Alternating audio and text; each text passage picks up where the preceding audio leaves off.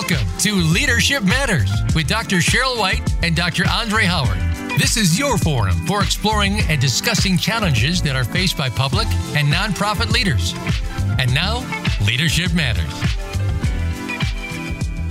Good afternoon, and thank you for tuning in to Leadership Matters, informing leaders, inspiring solutions. I'm Sheryl White, and I am delighted to be um, having a conversation today with Kim Desmond, Chief Race and Equity Officer for the City of San Diego. We're going to be talking about advancing equity in the workplace and community. Kim, welcome. Thank you for having me, Dr. White. Yeah, my absolute pleasure. Why don't we start with just having you share a little bit about yourself? You know, that's always one of my favorite questions, and it's actually shifted over the years. I now start by, of course, my name, but also start out by saying I'm the granddaughter of Annie Reeves and the daughter of um, Sandra Desmond. And I like to introduce myself by saying that my purpose is to do equity and anti racism work. So those are just things that I start with. Mm-hmm. Wonderful. I'll congratulate you also on being named one of the top 50 2022 Black leaders of influence in San Diego. How did it feel to receive that honor? You know, I'm actually a really shy person. Um, folks who folks are usually surprised. They're usually surprised by that because I actually forced myself to be an extrovert, and so definitely humbled. And thanks to Donna and the chamber and just the whole acknowledgement was like I wasn't expecting it. Mm-hmm. It definitely puts a little bit of like um, pressure on to actually fulfill the the the promise around what does it mean to be influential. And so I'm looking forward more than anything to just getting into the work. And so I'm not one for um, those types of public things, which I got to get better at because I'm usually terrible at like acknowledging stuff. But definitely, it was good to be able to get the nod and to be acknowledged in this new role. Wonderful. So, speaking of the new role and just the whole body of work around race and equity, could you share a little bit about your connection to this body of work and why it's important to you? I'll, maybe I'll start with the why. I can't say that I started my career or out seeking to do anti-racist work, equity work in local government. Like that was not my plan, to be honest with you. I will say that like throughout my career, although it may have been called different things, I've always most certainly been committed to addressing um, disparities, more poignantly, disparities that impact people of color. And so I really wanted to be a part of changing systems and structures. And so I've done a lot of work in quasi government nonprofit and really wanted to be a part of like looking at the systems that impact generations of families in terms of wealth and um, equity in spaces and places. And so I would say that that really is what drove me to the work is really being a part of addressing disparities and also being a black woman. I think um, you I, I, the world interacts with me based on who I am and my layers of diversity. And so definitely know what it feels like personally and have witnessed and been a part of seeing a lot of disparities generationally in my own family. And so mm-hmm. that really just set the chart to say, I, I want to be a part of addressing systems that create disparities. Mm-hmm. And if we double clicked on that with regards to your observations and experiencing it in your family or your own life, what might be a double click on that? The double click, wow. Mm-hmm. I, I, it's a story of, I will say, purposely, I'm gonna say one in which where systems make people invisible, mm-hmm. and invisible in the sense to where the acknowledgement of the humanity of folks is not always seen in terms of the impact of what it means to grow up in a country that's um, built on principles of systemic racism systemic racism, it makes folks invisible. And so I would say for my family, I witnessed what it means to be looked at in your, your for your humanity to not be seen. Mm-hmm. And then for your health needs, for your educational needs, for your safety needs to not always be something that's prioritized. And so definitely I've seen some of those disparities in my own personal family. And so just seeing the way in which systemic racism has a way of not prioritizing the humanity of people of color was mm-hmm. one reason why I wanted to be a part of something to say, and we got to make this visible. Mm-hmm. So we can actually look at ways to address the things that are not creating humanitarian conditions for folks in our society. Mm-hmm. And so that notion of not being seen, we're going to pull that thread a little more when we talk about your charge. Um, I think that's uh, uh, a very important piece to kind of impact with regards to this work.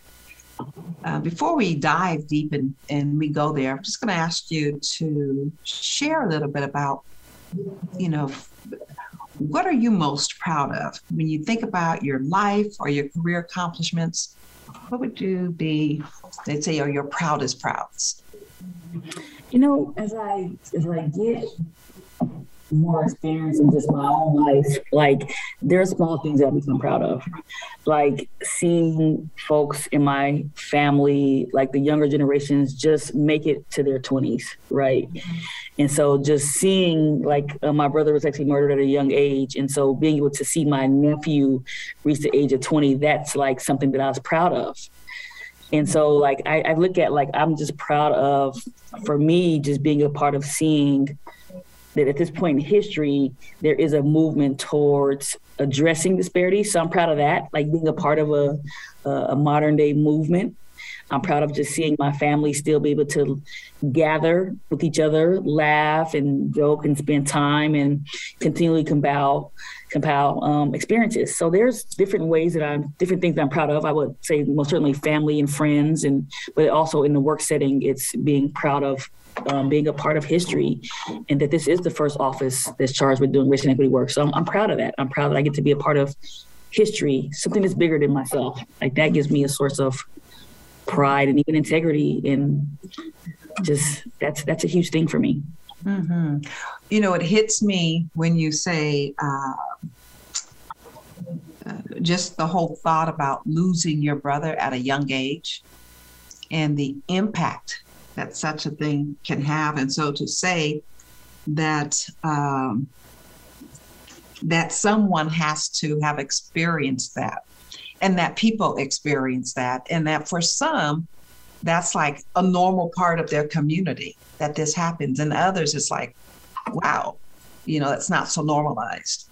Um, that in and of itself just kind of creates a dichotomy of of how we exist in the communities.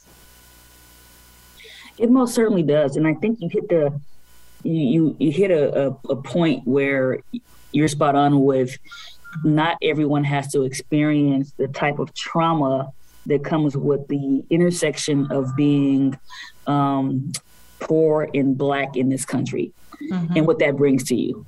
Mm-hmm. And so it does bring a level of being exposed to, you know, health disparities, being exposed to environments that have um, things that are happening that is connected to like lateral violence. And I say that purposely in terms of like what happens in conditions where you see folks living in um, environments that are not conducive to having your basic needs met. And so not everyone has to think about that early on. And how that really forms your identity your belief system is another thing that comes with being seen i would say being seen in the ways in which this is a part of your belief systems and values that are like really formed as a result of seeing the things that you see growing up being african american woman born in poverty in this country.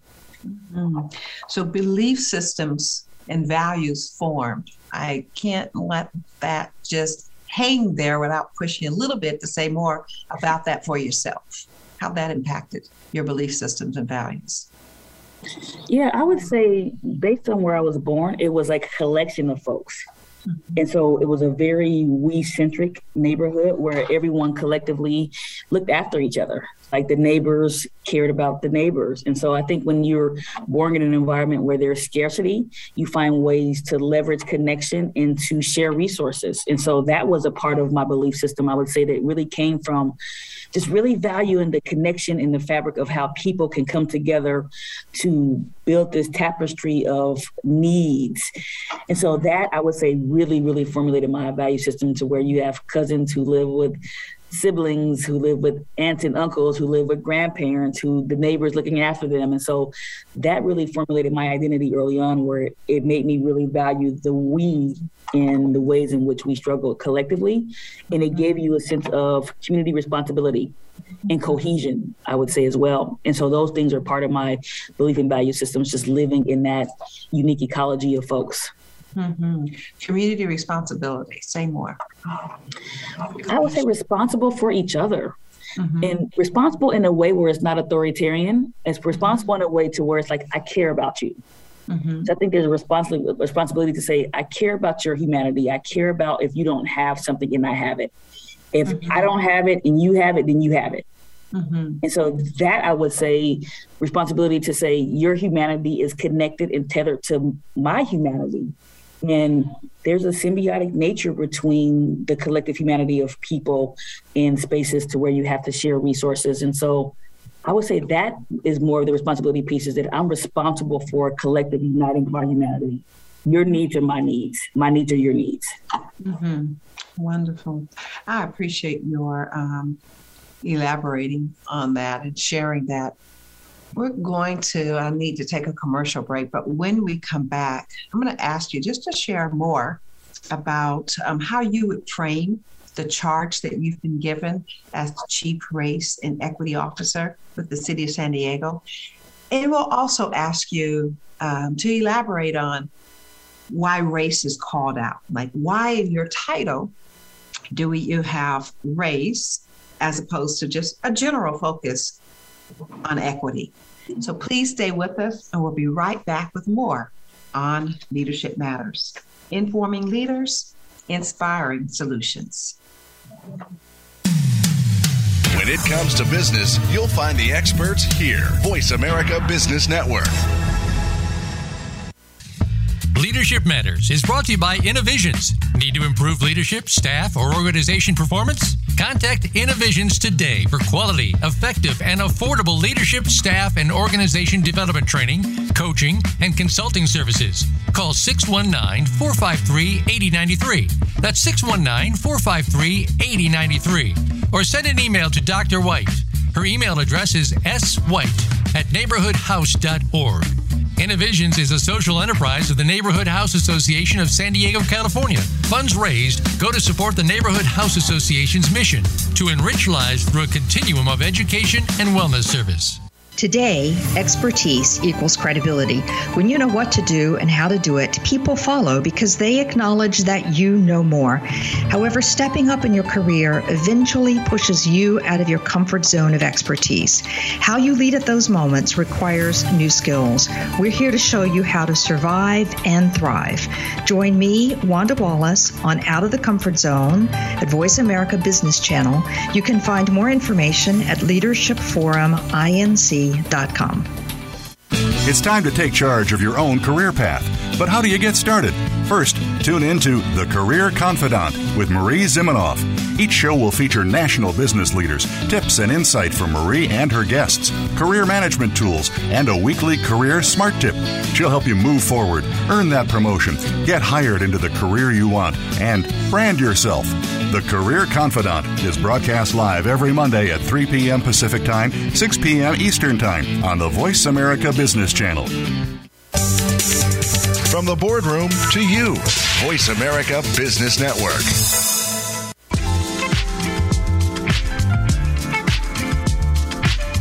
You are listening to Leadership Matters with Dr. Sheryl White and Dr. Andre Howard. If you have a question or comment about today's program, please call 1 866 472 5790. That's 1 866 472 5790. Or send an email to Dr. Sheryl White at swhite at neighborhoodhouse.org. Now, back to Leadership Matters. And we are back with more on Leadership Matters. I'm Sheryl White, and a lot be having this conversation today about advancing equity in the workplace and in the community with Kim Desmond, Chief Race and Equity Officer for the City of San Diego. Now, before we went to break, I was going to throw you this ball in, in case someone has joined us in between. I'm going to go on and restate uh, where I'd like to see us go in this conversation. That is love to have you frame for us your charge. You know, how would you frame the charge that you've been given as the Chief Race and Equity Officer for the City of San Diego? And as an added piece of that, you know, why is race called out um, separately in your title as opposed to just simply being equity officer? Well, you set that pass up well with throwing the ball. I'm a former athlete, so we said throw the ball. I'm like, throw the throw it up there. I'm gonna get. I'm gonna catch it. Yeah. Um, I will say, starting with the why, lead with race, and then connect equity, mm-hmm. and that is very intentional and would like to be very specific around with this office it's always a race in conversation. Our identities are very complex. And so you have a race ethnicity and these are all social constructions mm-hmm. right? Literally someone created categories of race and ethnicity. That is a person made construct. So when i speak about this topic it's that our identities are complex and nuanced where me for example I'm I'm black. I'm a woman. Um, the age that I am, right? I'm gonna say my age, and so these are things that like leading with race is really about leading with talking about systemic racism. So leading with race is about a conversation around the ways in which systems interact with people of color in this country and the way in which the systems have um, cascading um, racial disparities in education, employment, in housing, in environmental areas. And so when you lead with race and you connect equity, it's about addressing disparities.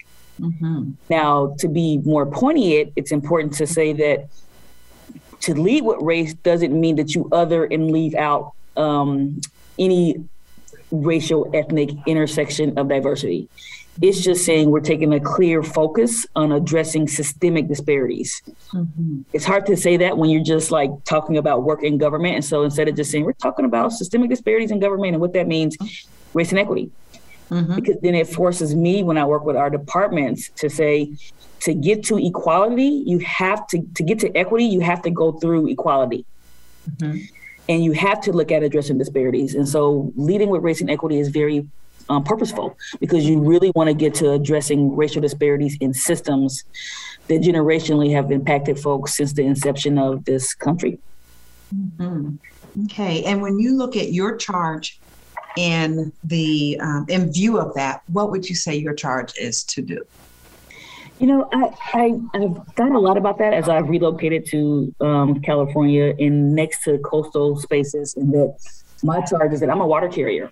There are many um, folks before me, many of my ancestors who've done this work, and I'm a part of that trajectory. And that my charge right now is to continually carry the water and to continually look at ways that we can be responsible for addressing policies, practices, and investments that can literally um, eliminate and decrease racial disparities. So my charge is just that: is to normalize conversations around we can't solve for what we don't name. Mm-hmm. Mm-hmm. It's like in fighting. It's like fighting something invisible, right? You gotta, you gotta mm-hmm. name it. You gotta talk about it. You gotta identify it. So my mm-hmm. charge is to. We have over um, eleven thousand city employees. So for us to really solve some of the disparities, I gotta help folks name it when we name it, then we have to strategize around what is our plan to address the disparities. And so my charge is to name it and then put a plan together to address it strategically. Mm-hmm. And then look at ways that we can measure the ways in which we have changed the disparities that we see here in the city of San Diego. So my charge is all those things, as well as making sure that our employees feel included and valued. Mm-hmm. Like folks forget that city employees are they're servants of the people. Like we, we're human people in these positions. Mm-hmm. We have family, we need rest. And so I want to make sure that our employees also feel as if they are understood and valued and included in their own workforce. And so the the, the ways in which I chart out this journey is that it's both in. It's about our employees, but it's also about who we serve, which is everybody in San Diego to address disparities. Mm-hmm. And let's um, double click on the word disparities and then systemic disparities. Talk to me a little bit about that.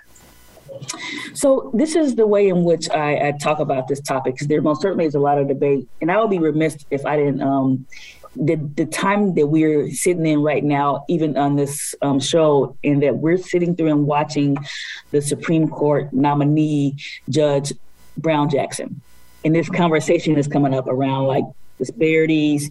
How do you talk about, or she's talk about anti-racism? She's talk about critical race theory. All these things are coming up, and so the way that I talk about disparities in systems is that there are disparities in areas that really are detrimental to people of color in terms of where you live at health covid actually shows that right um, mm-hmm. african american and latino folks have higher rates of covid higher rates of death so when i talk about disparities in systems healthcare for example is a system Mm-hmm.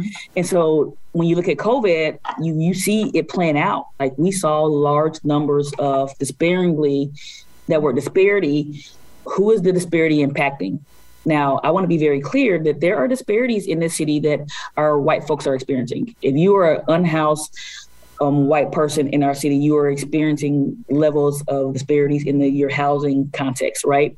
And so anyone can experience disparities. Anyone can experience inequity. The difference is not everyone experiences or impacted by systemic racism in the same way. So I, I like to tether those things out to say that no one in our city should um, be concerned about encountering disparities. So you can do both and you can address disparities that impact our, our, our white folks in our city and also the overlap of systemic racism that has um, impacted people of color around disparities in different systems, whether it be health, education, infrastructure is another one. Mm-hmm. Like we're looking at a lot of that. Procurement and contracting is another one. Like mm-hmm. these are all things where you see disparities that most certainly see that mm-hmm. uh, people of color don't have the same equitable outcomes. Mm-hmm. So you have to be clear about that. Mm-hmm. So um, for those who may be listening and they're like, hmm, systemic racism, say more. What would you say? I would say it's it's it's definitions of it, and so there's systemic racism, there's institutional racism. And I honestly think that in my experience with doing this type of training is that when people hear the word racism, they get nervous. Mm-hmm. And they think that individually I'm doing something to you. I didn't call you out of your name. I didn't do something that was explicit with a sign or a word. Systemic and institutional racism are things that impact everyone and they, they are living in our systems in the disparities. And so I would say when I talk about systemic racism, I like to talk about it in terms of like institutional racism and institutional racism. These are the accumulation of despairing outcomes that have impacted people for generations. And so you got to be clear about like the system could be hospital, it could be government. And then you look at like pervasively what is the disparity that is um, impacting people of color, like the example of health that I provided. So mm-hmm it's about really pointing to where I'm not calling you individually, interpersonally mm-hmm. racist. I'm saying that this system has disparities in it. And that is something that's very factual. Mm-hmm. Every system in this country, including home ownership rates, mm-hmm. have disparities in it. Mm-hmm. Our criminal justice system are it, disparities in it. Mm-hmm. We're sitting today and we're thinking about the first black woman to sit on the highest court in the land. Mm-hmm. Like these are all examples of in this country, there are systemic, pervasive racial ethnic gaps in mm-hmm. representation, mm-hmm. but also in access mm-hmm. and opportunity. And so when I say systemic and racism, I'm talking about the outcomes that we mm-hmm. see mm-hmm. that are not I'm, equal. Mm-hmm. So I'm gonna triple click on it for a moment. and my triple click is going to be um, what creates the systems what goes into the systems? You know, um, as you separated out the interpersonal is not so much obviously that's a part of it but you want to you are digging down with regards to like what set up these systems and what's driving these systems well in this country in america mm-hmm. the the the the in the fabric of the founding of this country, it was written into the way in which we function in government. Mm-hmm. And so when you talk about like what, who, the whom, is the country was founded on economic exploitation of our indigenous, mm-hmm. native, and black folks, right? People of color. Like that's the founding of the country. It was, it was founded on economic exploitation and extraction. Mm-hmm. And so when you think about who's leading what, you think about like anyone can work in the system and unintentionally perpetuate what's mm-hmm. already working. The system is mm-hmm. not broken, it's working the exact way it was designed. Mm-hmm. It was not designed to produce equity, mm-hmm. it was designed to produce disparities. And so, mm-hmm. in my position, we got to go in to redesign what that means. We have to redesign the structure and the apparatus of a system that was built on extraction and exploitation. Mm-hmm. So, so, we're looking at legislation, we're looking at policies, we're looking at practices that came out of those policies. Okay. Yes. Culture, culture mm-hmm. as well. Mm-hmm. mm-hmm. The norms. Okay. Yeah. Lot, um, very deep um, pieces to think about with regards to how, you know, laws and how policy and how um, SOPs all keep in place uh, these practices that create these disparities and how people, when they step into these systems, will tend to just, uh, it sounds like automatically perpetuate these things without necessarily examining these things to see if um, equity results from what's been established. So, hmm. Um, so it looks like we're going to need to do another break. But when we come back from the break, you know, you've talked about this thought with regards to um, really this this work internal to the organization, external in the community. How do you wrap your thoughts around this? What are your thoughts with regards to how you're going to make progress achieving this charge? So, okay, so I'll look forward to hearing more on that. Please stay with us, and we'll be right back with more on Leadership Matters, informing leaders, inspiring solutions. Voice America Business Network, the bottom line in business. Leadership Matters is brought to you by Innovisions. Need to improve leadership, staff, or organization performance? Contact Innovisions today for quality, effective, and affordable leadership, staff, and organization development training, coaching, and consulting services. Call 619 453 8093. That's 619 453 8093. Or send an email to Dr. White. Her email address is swhite at neighborhoodhouse.org.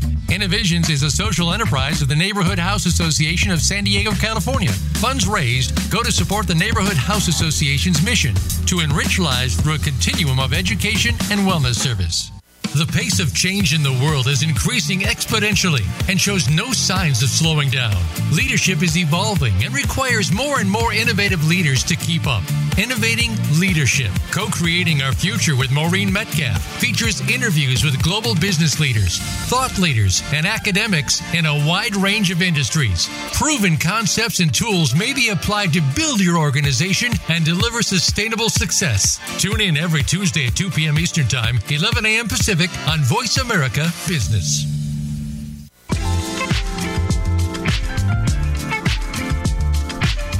You are listening to Leadership Matters with Dr. Sheryl White and Dr. Andre Howard.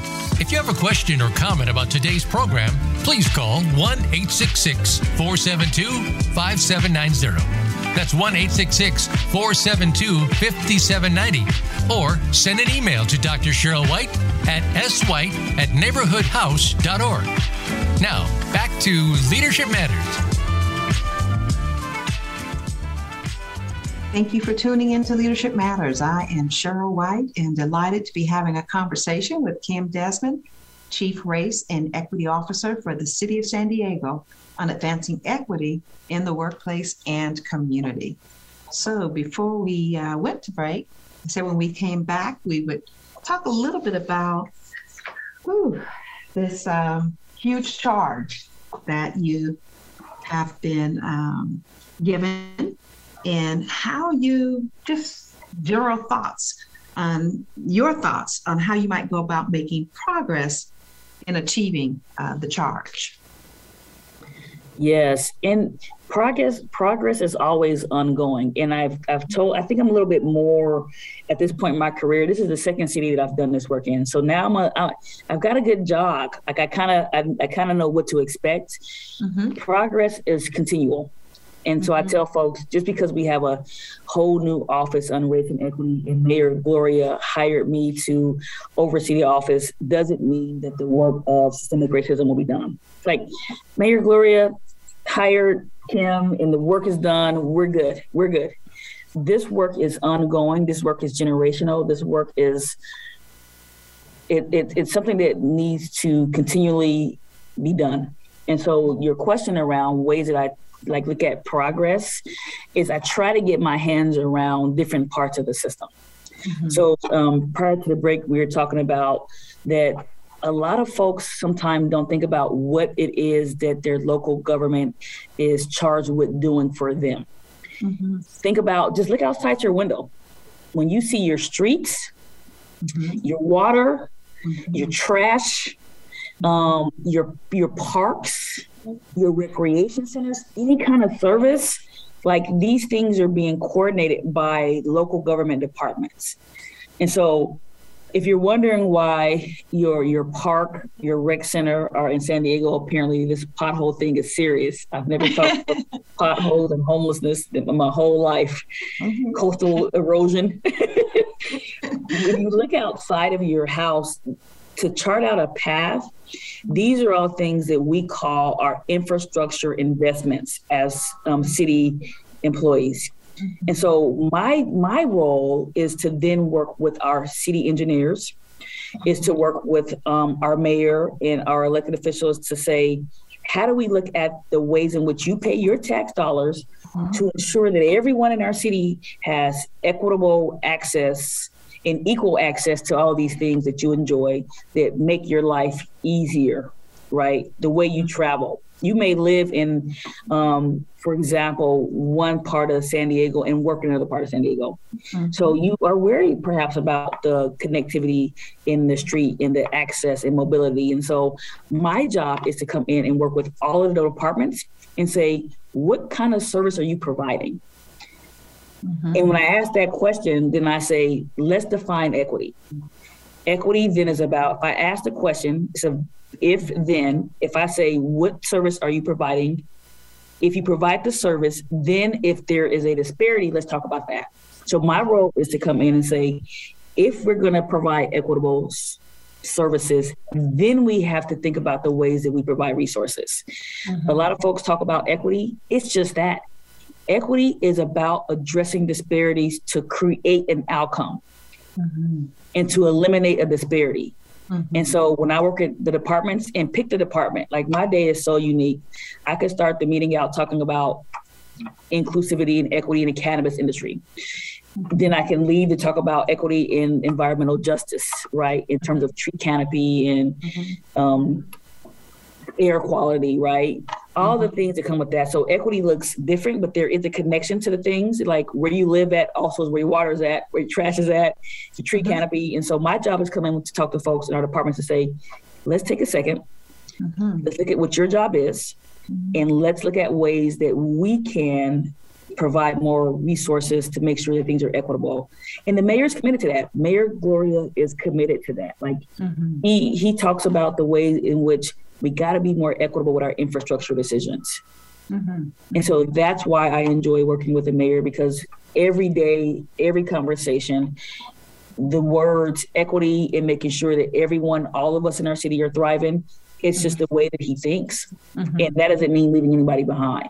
Equity doesn't mean that you leave someone behind. Mm-hmm. As I started this conversation out with you, a lot of folks hear equity and they feel like it's oppression. And I like to say equity is about collective humanity. Mm-hmm. You should care about what's happening to your neighbor who um, lives in another neighborhood. It doesn't mean I take something away from you. It means that all of us may need something different. And our role is to figure that out as the folks who are hired to serve you. Mm-hmm. Yeah, wonderful. So, um, are services accessible and equitable throughout the city? That's a, uh, that's a, a, a profound way of looking at, in a practical way, of looking at equity. I know as a parent, now my children are now in their 20s and 30s, um, but I, I grew up in, in San Diego and came back to San Diego as a young adult and raising my children. I can very distinctly remember I grew up in um, Southeast San Diego in a community called Emerald Hills. And Emerald mm-hmm. Hill was a predominantly black community at the time, you know, when I was growing up there.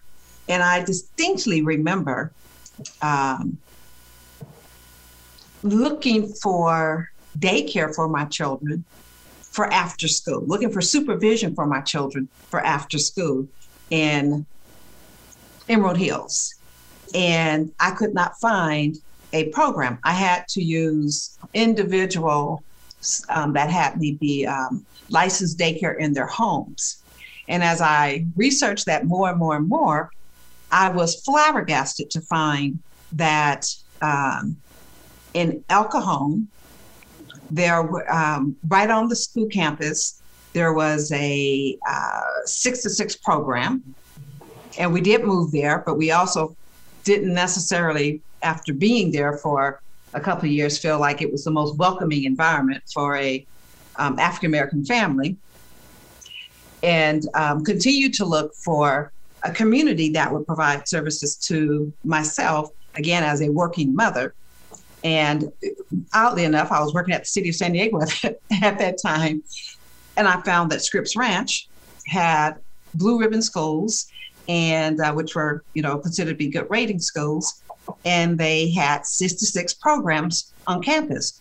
Well, Scripps Ranch is a very affluent community and I it just baffled the heck out of me. Whereas this wealthy community can have free before and after school daycare, and I could not find that in the predominantly black community with working parents. And I found myself in carpools, you know, with other mothers, and the mothers would be saying, um, you know, their some of their challenges in getting the school kids to and from were about, you know, uh, frustrations with their hair appointments, frustrations with their nail appointments, uh, frustrations that were very different than in the community I grew up with, were working parents and our frustrations and trying to need 66 programs because we tried to get we're trying to get to and from work on time.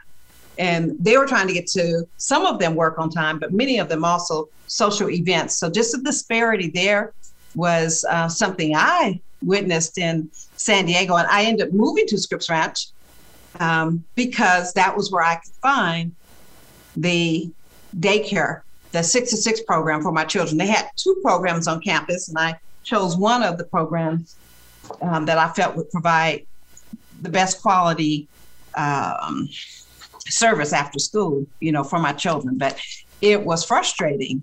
Um, so certainly, when you say uh, equal access to, you know, um, and equitable throughout the city. I can I lived the need for that experience. So I'm not sure what it looks like now because again that was 20, 30 years ago. My kids are much older, but I am glad to see that we have a position where fundamentally you're looking at are the potholes in our communities in this part of town receiving the same attention as they might receive in another uh, town or another area? Or are there other services that one community needs that another community needs? And there's uh, a conversation happening with those departments to get those departments to begin to think about um, this whole notion of equitable access to um, and provision of those services. So I um, I appreciate your body of work and I'm sure you have your plate carved out for you.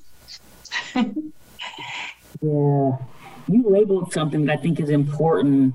And I, I want to, before I, I, forget, I want to just shout out um, Council Member Montgomery Steppe for her role and her work in um, helping get this office moving. So I think a lot of folks don't know that she was like a, as a council um, person in terms of like funding for the office, getting the office moving.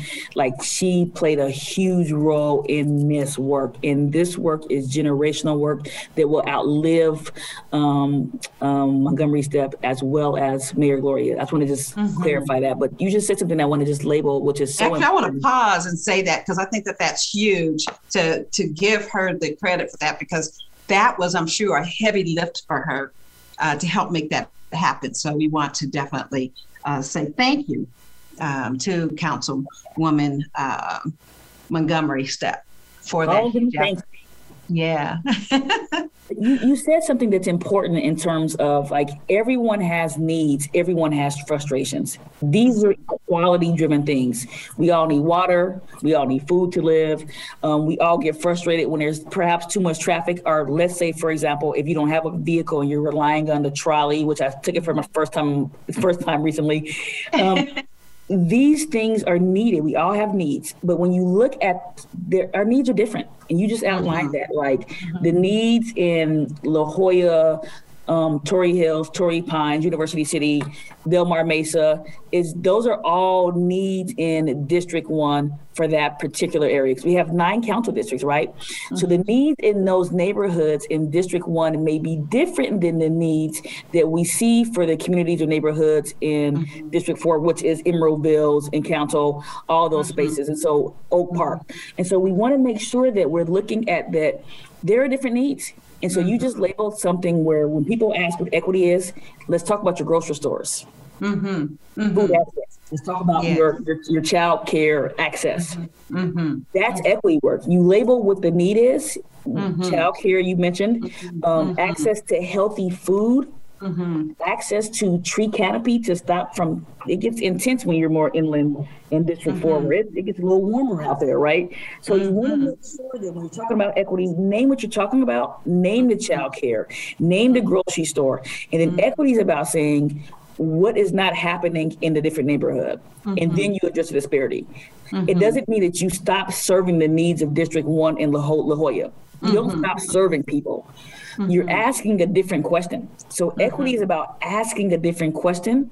Mm-hmm. And that's really what an equity lens is, is you're asking different questions. And I'm gonna stop there because I think that's important to put a pin in to say equity is about asking different questions around the attachment to the service that we all enjoy. Mm-hmm. or need or won't. Wonderful. When we come back, I'm going to ask you to share a question because I know that there are equity workers out there listening to this, and everyone's trying to figure out how do I do this. And so I, I love your naming the needs assessment and the identification of needs and how important that is uh, in this process. So please stay with us. I'm going to go to commercial break, but we'll be right back with more on Leadership Matters, informing leaders, inspiring solutions the business community's first choice in Internet Talk Radio, Voice America Business Network. Leadership Matters is brought to you by Innovisions. Need to improve leadership, staff, or organization performance? Contact Innovisions today for quality, effective, and affordable leadership, staff, and organization development training, coaching, and consulting services. Call 619 453 8093. That's 619 453 8093. Or send an email to Dr. White. Her email address is swhite at neighborhoodhouse.org. Innovisions is a social enterprise of the Neighborhood House Association of San Diego, California. Funds raised go to support the Neighborhood House Association's mission to enrich lives through a continuum of education and wellness service. Small businesses are in trouble, and it didn't just start with COVID 19. From the recession several years ago to the revolution of e commerce giants more recently, small businesses are getting hit hard and need to come back. Tune in to Business Buzz and Business Watch. It's two shows in one, hosted by Frank Hellring. We'll help your small business bounce back with best practices, guest experts, and resources that you can use to strengthen your small business. Listen Wednesdays at 10 a.m. Pacific and 1 p.m. Eastern on Voice America Business.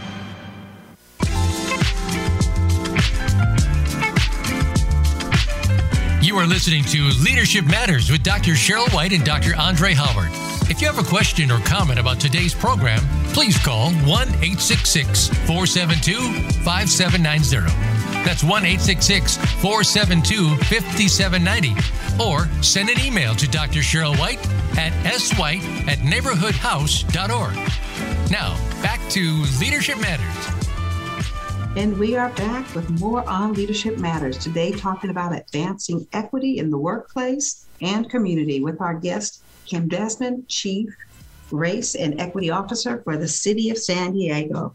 And Kim, before we went to break, you said something profound, and that is, you know, the equity lens requires asking different questions. Give us an example.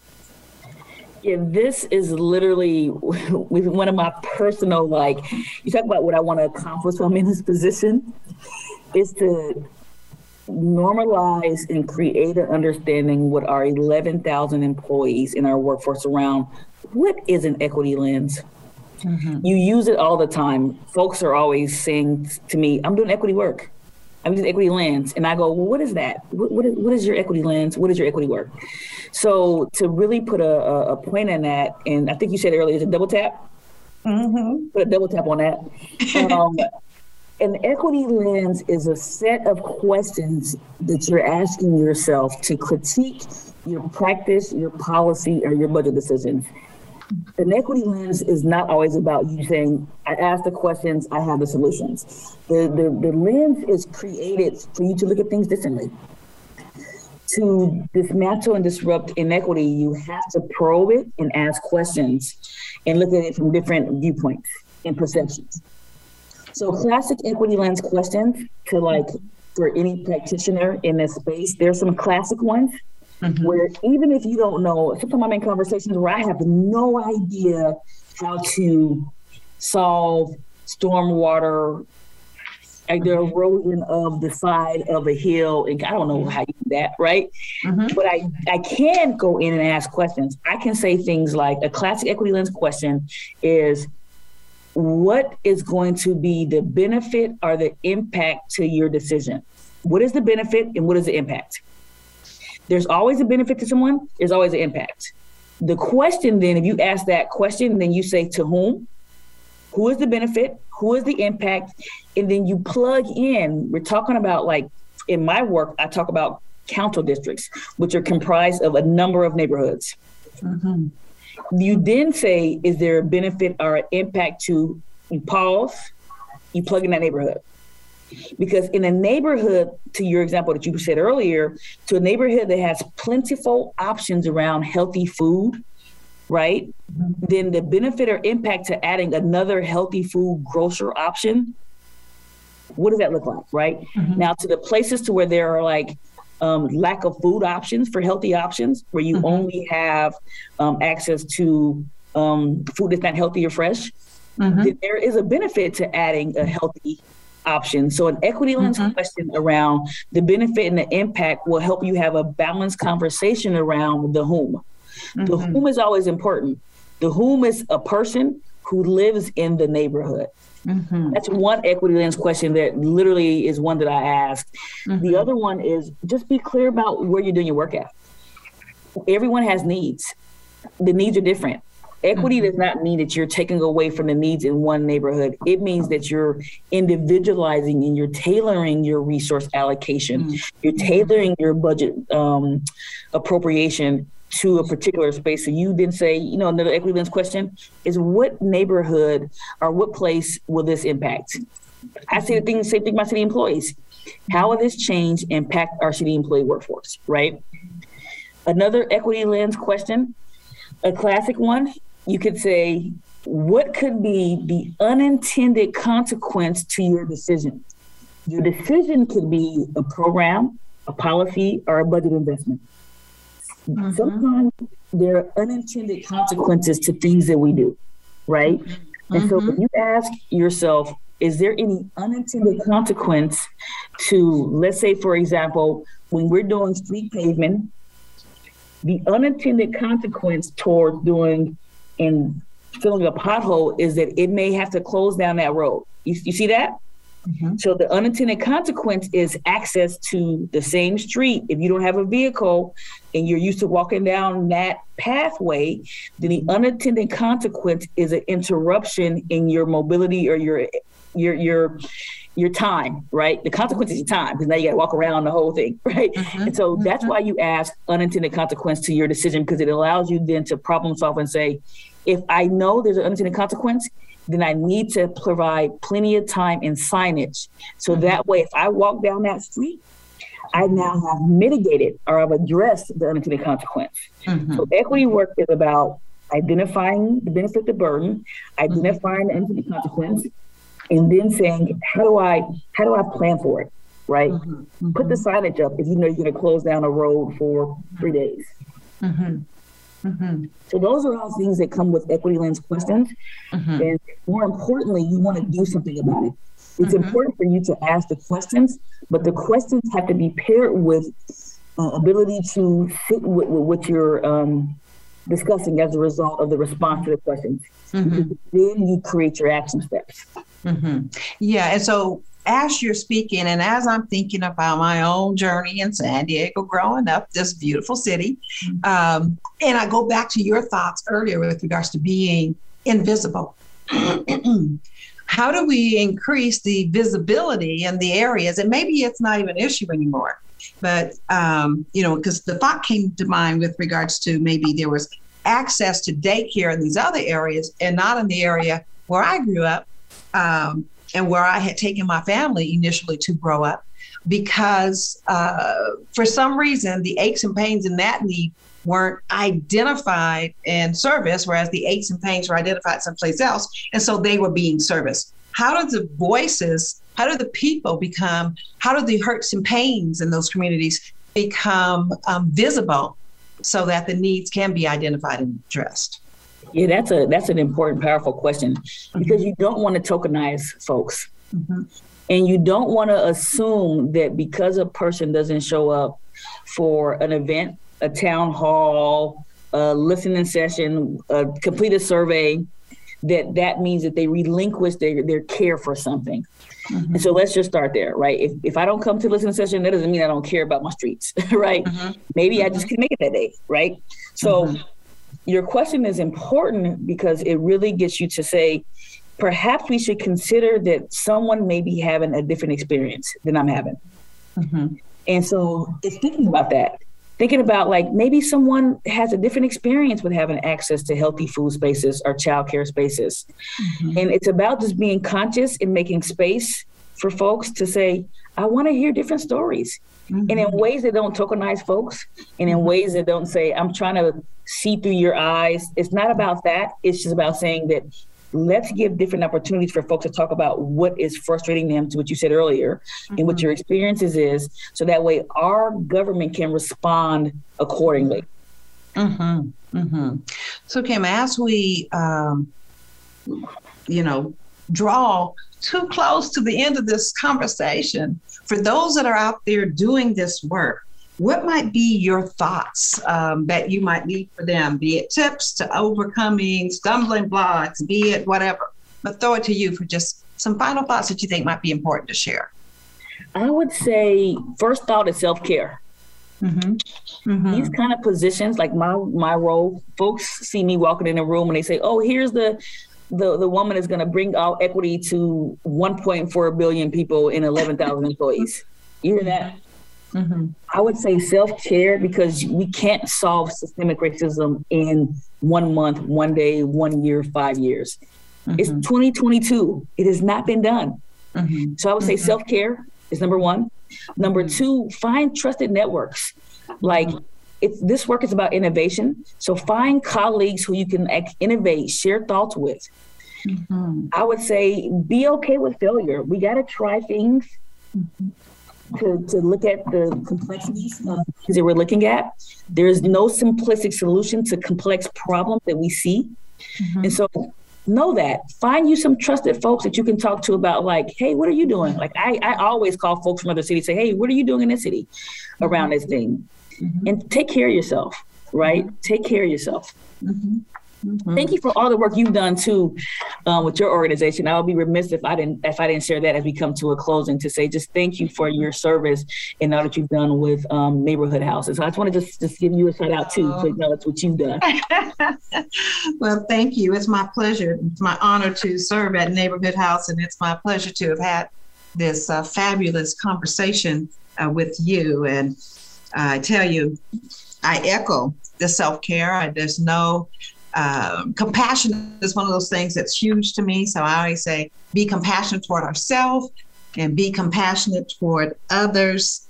Um, and I love your thought with regards to finding the trusted networks. Um, so important for us to fortify each other. I like to say people learn and grow from interaction with each other. So, kind of creating that space for that quality interaction. And I, I also you know, it resonates with regards to be okay with failure because if we're not okay with failure, sometimes we just simply don't try. If we have to have a hundred percent knowing that it's going to be successful, I got to be okay that I'm going to try this and it may work. And this is complex stuff, so it just may not. And that to be okay with that as well. So again, thank you so much for taking the charge Yes. Um, for one. Thanks, and Mayor Gloria for thanks, Mayor Gloria, for hiring me. yes, we appreciate Mayor Gloria, uh, Mayor Gloria as well. Uh, we appreciate your really, truly taking the charge and for taking the time to share with us today. We also want to express our appreciation to our listening audience and ask you just to tune in every Wednesday at 2 p.m. Pacific Standard Time or download the podcast at your convenience on demand. And again, Thank you for tuning in to Leadership Matters, informing leaders, inspiring solutions.